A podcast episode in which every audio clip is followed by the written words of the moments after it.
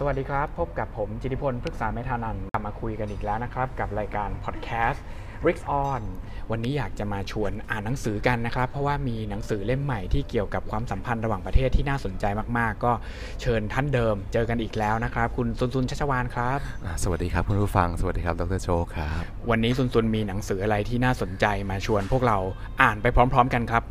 เป็นเรื่องอ่า Super Power Showdown นะครับ ออกปี 2020 เขียนโดยคุณบ๊อบเดวิสนะครับบ.ก.อาวุโส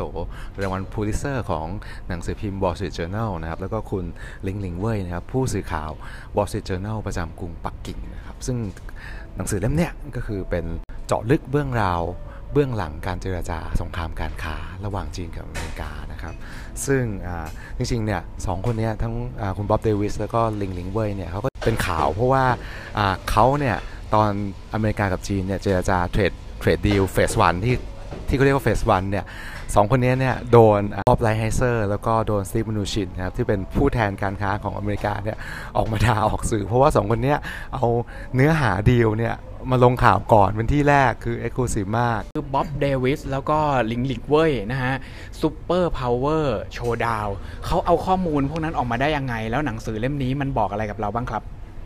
จริงๆเนี่ยคือสองคนนี้เนี่ยก็คืออคนหนึ่งอยู่วอชิงตัน คนหนึ่งอยู่ปักกิ่งเขาเรียกว่าเกาะติดทีมเจรจาของทั้งสองฝ่ายเลยคือเรียกว่ารู้จัก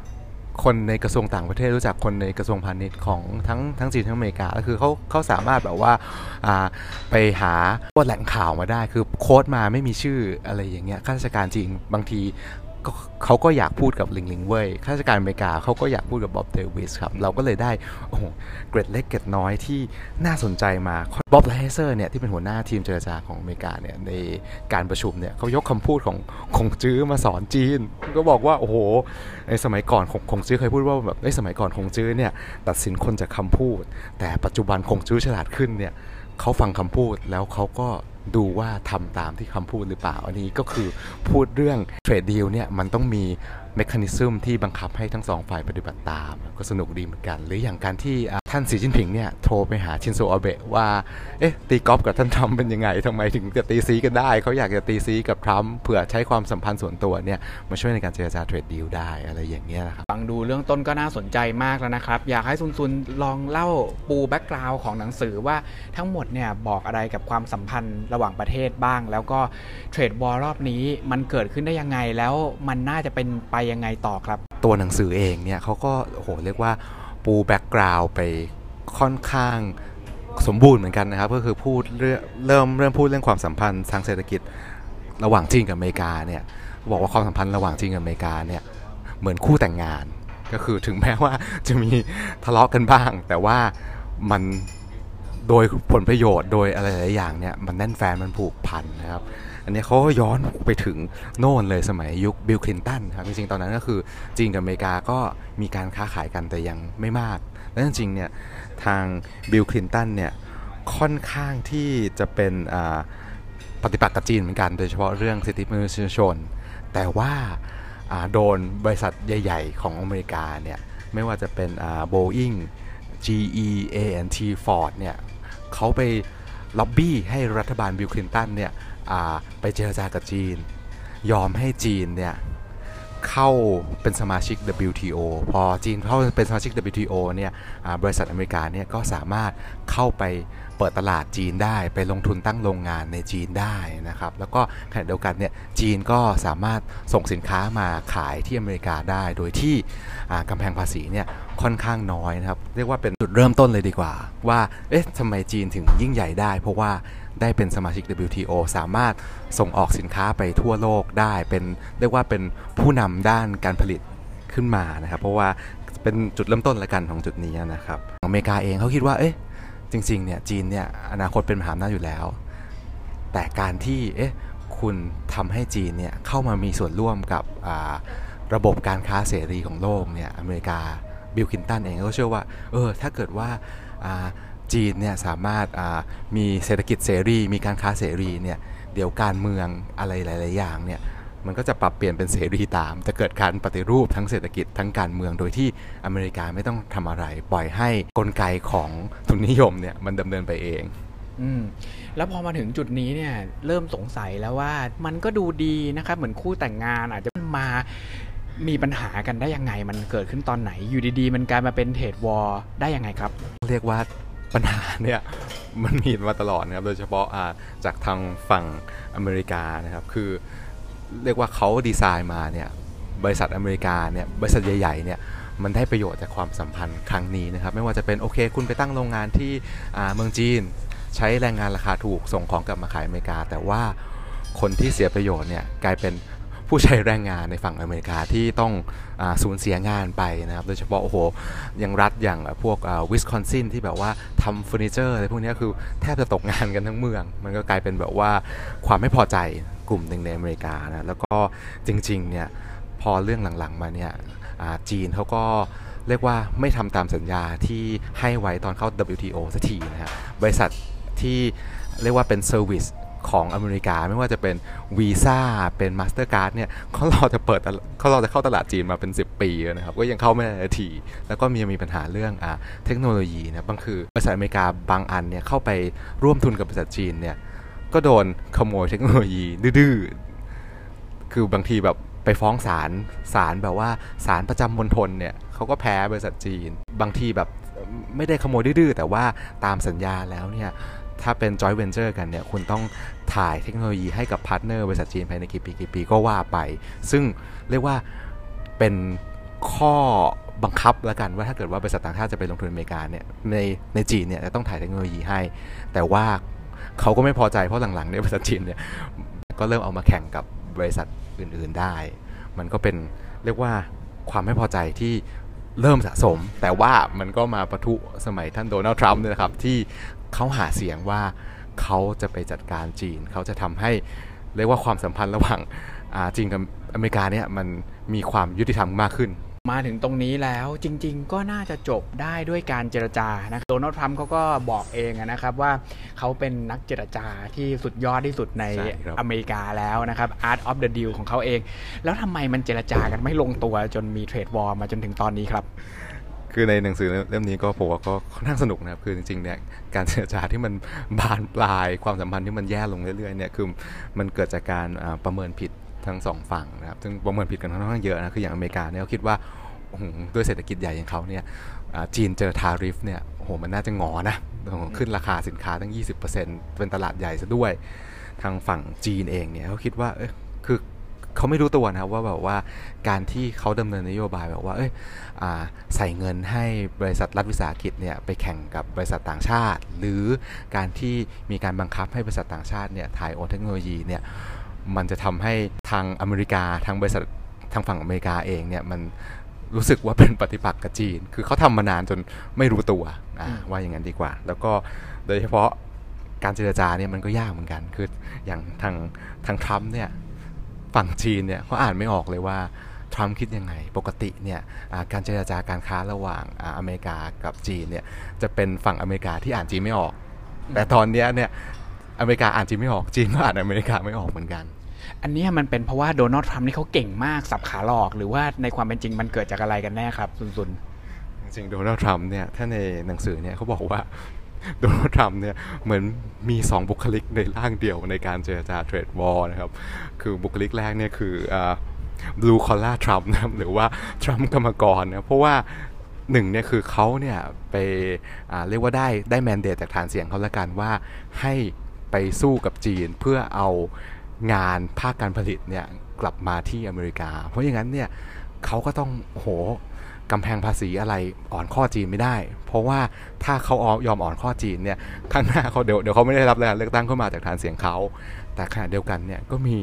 ท่านทรัมป์อีกร่างหนึ่งนะครับเรียกว่าเป็นอ่อๆร่างสองร่างสอง Wall Street ทรัมป์นะครับทรัมป์เจ้าสัวเพราะว่าจริงๆเนี่ย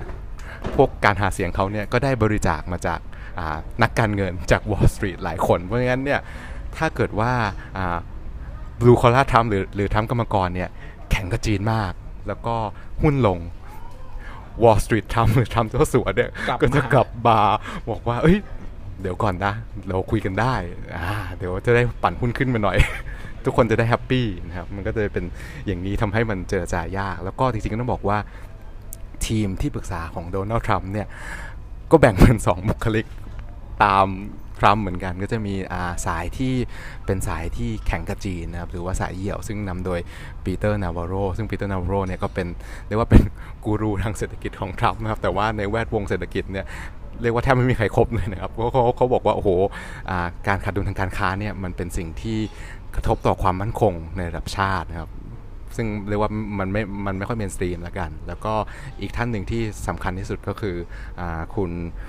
โรเบิร์ตบ๊อบไลไฮเซอร์นะจริงๆเขาคนนี้เรียกว่าเป็นสมาชิกหลักเลยละกัน เพราะว่าเขาเนี่ยเคยเป็นผู้แทนการค้า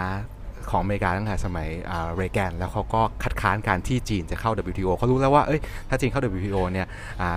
อเมริกาภาคการผลิตเนี่ยมีปัญหาแน่นอน แล้วคนนี้เขาเป็นเรียกว่าเป็นผู้เชี่ยวชาญเรื่องสัญญาการค้าละกัน แล้วเขาก็มีเป้าหมายในการเจรจาชัดเจน คือจีนเนี่ยมา offer ว่าเอ๊ะ เดี๋ยวจีนซื้อสินค้าอเมริกานะ ช่วยอเมริกาช่วยยอมตรงนี้หน่อย เขาไม่ยอมเขาบอกว่าจีนเนี่ยต้องมีการปฏิรูปเท่านั้นเขาถึงจะยอมอ่าทีนี้ก็เป็นฝั่งตัวละครฝั่งทีม